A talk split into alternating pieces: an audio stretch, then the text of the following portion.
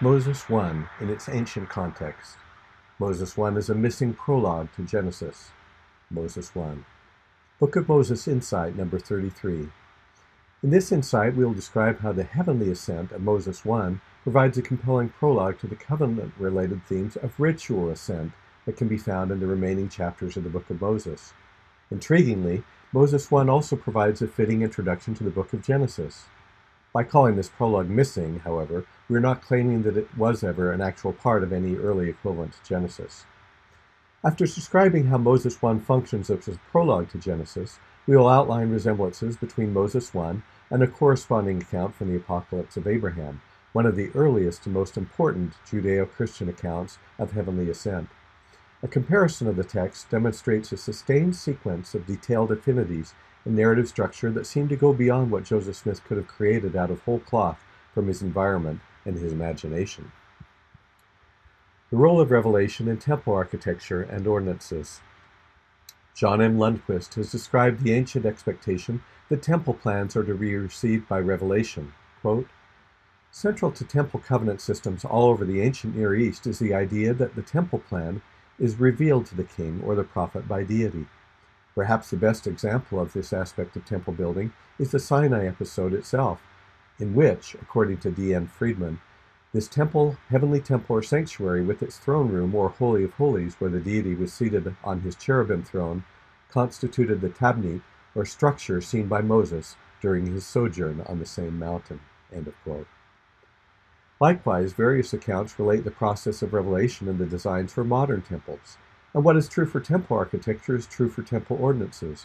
Just as Moses received laws and instructions for temple worship by revelation, so also both initial instructions and ongoing modifications of temple ordinances and covenants in our day have come by revelation. The temple vision of creation, fall, and atonement given to Moses. Given the nature of textual linkages between Moses 1 and what follows in Moses 2 through 8, it seems reasonable to infer that the story of creation, fall, and atonement that provides the narrative background for the modern temple endowment was revealed to Moses immediately following his heavenly ascent.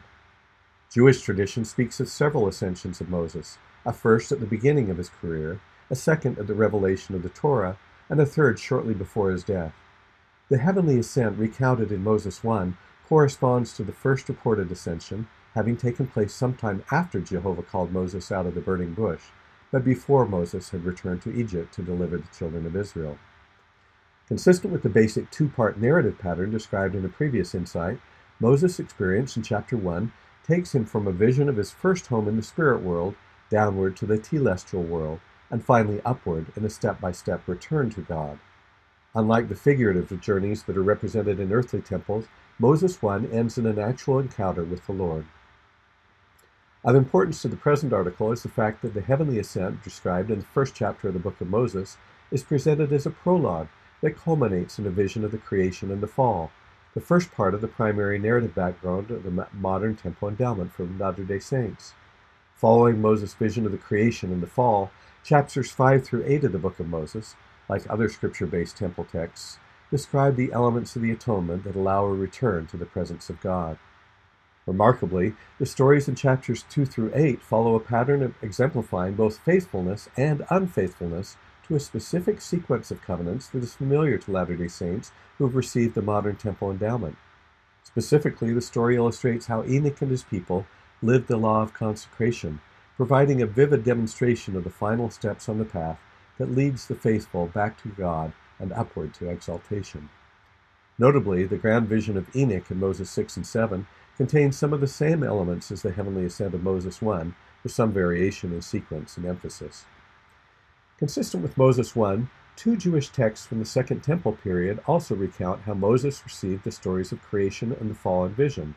As to the first text, Douglas Clark has ably compared Moses 1 to the vision of creation received by Moses in the book of Jubilees. Similarly, Fourth Ezra preserves a tradition that the Lord led Moses up on Mount Sinai where I kept him with, for, with me many days, and I told him many wondrous things, and showed him the secrets of the times, and declared to him the end of times. Then I commanded him, saying, These words ye shall publish openly, and these others ye shall keep secret. Moses 1 and the Apocalypse of Abraham. Building on the earlier work of Hugh Nibley, Jared Ludlow, and Douglas Clark, and Bradshaw and Larsen previously identified, Apocalypse of Abraham is a promising candidate for a detailed comparison with Moses 1. With the added collaboration of Steve Whitlock, this initial study has been significantly extended and updated. We will draw on selected elements from that study in future insights. The Apocalypse of Abraham is thought to be Jewish in origin, though it has been preserved by Christian hands. Contrary to early assessments that saw the Apocalypse of Abraham as a work that would have appealed mainly to fringe groups with mystical interests, recent scholarship embraces the conclusion that, when it was first composed, the teachings of the Apocalypse referred, reflected views held in large measure by mainstream Judaism. Though probably written in the first century CE, the work was not introduced to Western readers until 1897 through the German translation of Bonwetsch, and thus could not have been known to Joseph Smith. However, given the relevance of some portions of, the Apocalypse of Abraham to Latter day Saint teachings and Scripture, members of the church were enthusiastic to have it read as widely as possible. It is noteworthy that the first translation of an English edition of the Apocalypse, based on Bonwetsch's German translation, was made by Latter day Saint Richard T. Haag and published in the Church's Improvement Era magazine in 1898. The comparison that we will be making to Moses 1 focuses on the middle chapters of the Apocalypse, 9 through 23, that describe Abraham's heavenly ascent. An earlier section of the Apocalypse relates the dispute with his idol worshipping father, chapters 1 through 8, and a later portion of the text contains a detailed theological discussion between Abraham and the Lord, chapters 24 through 31. As both the earliest mystical writing of Judeo Christian civilization and as a foundational text for Islamic scripture, the Apocalypse plays a prominent and in some respects unique role in its genre. Of importance to the Latter day Saints, the Apocalypse is the only Jewish text to discuss foreordination, Satan's rebellion, and premortal existence. Also of significance is another resemblance between the Apocalypse of Abraham and Moses 1. Following the heavenly ascent of Abraham, the Apocalypse, like Moses 1, recounts a vision of the creation and the fall. General comparison of the narrative structure of Apocalypse of Abraham to Moses 1. A common explanation for Joseph Smith's account of Moses' heavenly ascent is that it was inspired by the story of Jesus' encounter with Satan in Matthew 4. However, analysis of a preliminary study by Colby Townsend has demonstrated that Matthew's account is a relatively unfruitful source of comparison. Twelve resemblances in vocabulary were found between the verbal battles with Satan described in Moses 1 and Matthew 4, However, closer examination revealed that 11 of these resemblances come from only three verses in Matthew, and each one is based on an occurrence of one of two key terms worship and depart.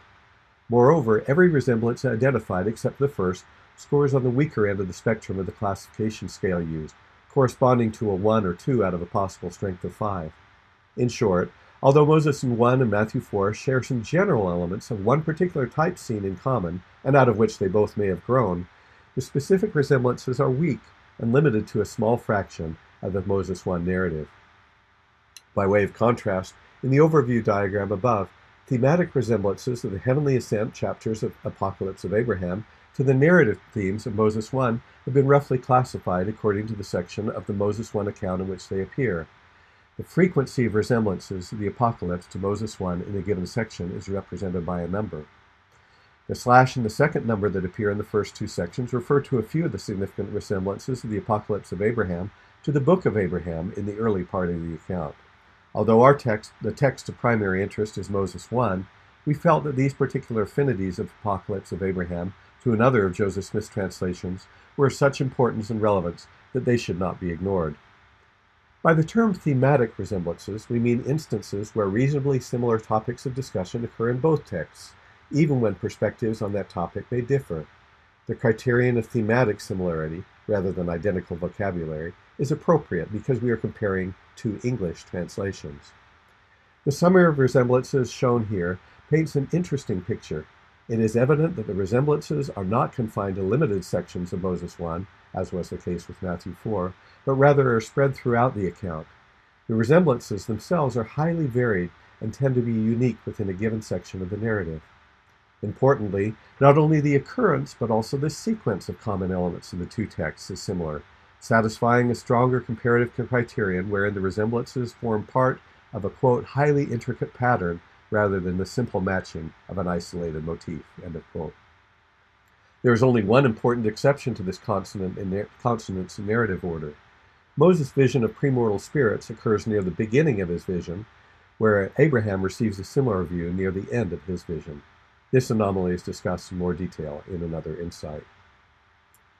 Value of the accompanying illustrations. Over and beyond the value of the account itself, the beautiful accompanying illustrations in the Codex Silvestre manuscript of the Apocalypse of Abraham add to our understanding. The illustrations shed light on how medieval Christians in the East understood the text. In at least one case, it is clear that these Christians interpreted these stories differently than the first or second century redactor. In addition to their appearance in the 14th century manuscript of the Codex Silvestre, the illustrations are included in a facsimile edition first published in 1891. Though a reproduction of one of the facsimile images was used previously in an article by Hugh Nibley, so far as we've been able to learn, the full text of six set of six illustrations from the facsimile edition had not been in print for more than a century when Whitlock and Bradshaw first photographed them. Moreover, the first photographs of the corresponding pages in the original manuscripts are published for the first time in a 2020 article upon which this and several subsequent insights will draw. While the facsimile versions reveal some things that might otherwise be obscure, the photographs of the original manuscripts are better witnesses of the care and artistry with which the miniatures were executed, particularly with respect to facial features and other minute details. As would be expected in an account of the heavenly ascent, the illustrations depict ordinances, such as sacrifice, along with various symbols associated with the temple and its priesthood. Above, Abraham appears with a group of sacrificial animals, the figure at right is Yahoel, an angel bearing the name of deity who will accompany Abraham in his heavenly journey. His body, face, and hair are also meant to signal the reader that his presence is akin to that of God himself. The turban, blue robe, and golden staff recall a royal high priestly figure. Although Yahoel is depicted in the illustration above in human form, the text of the Apocalypse of Abraham describes him as a composite being, both man and bird, while his anthropomorphic, human-like aspects figure a high priestly imagery, his theriomorphic, bird-like aspects are those of a griffin, a mythical creature that combines the form and powers of a hawk and a lion. Other angelic being, beings in the apocalypse are described as birds, including the Satan-like Azazel, specifically referred to as an impure bird. Despite scattered references to griffin-like angels who provide transport to heaven for visionaries that appear in Jewish mystical texts and the medieval legends, Andrei Orlov finds the bird-like imagery in Apocalypse of Abraham puzzling, especially in light of the fact that the primary angels in the apocalyptic and Merkabah materials are usually depicted as anthropomorphic creatures. Intriguing possibilities about plausible Egyptian influences that may help account for the bird-like qualities of Yahoel and Azazel have been suggested. Taken together with other passages within Apocalypse of Abraham discussed in later insights, these Egyptian themes may shed light on how some of the obscure passages in the Apocalypse might be understood. From the discussion above, it should be clear why the Apocalypse of Abraham is uniquely positioned as a comparative cohort to the Moses 1 account of heavenly ascent. In subsequent insights, we will draw on specific phrase by phrase comparison of themes in the corresponding narrative structure of Moses 1 and the Apocalypse of Abraham, supplemented by references to relevant material in the Book of Abraham and other ancient texts. These detailed comparisons then demonstrate why the Apocalypse of Abraham is a powerful and heretofore unique witness of the antiquity of Moses 1.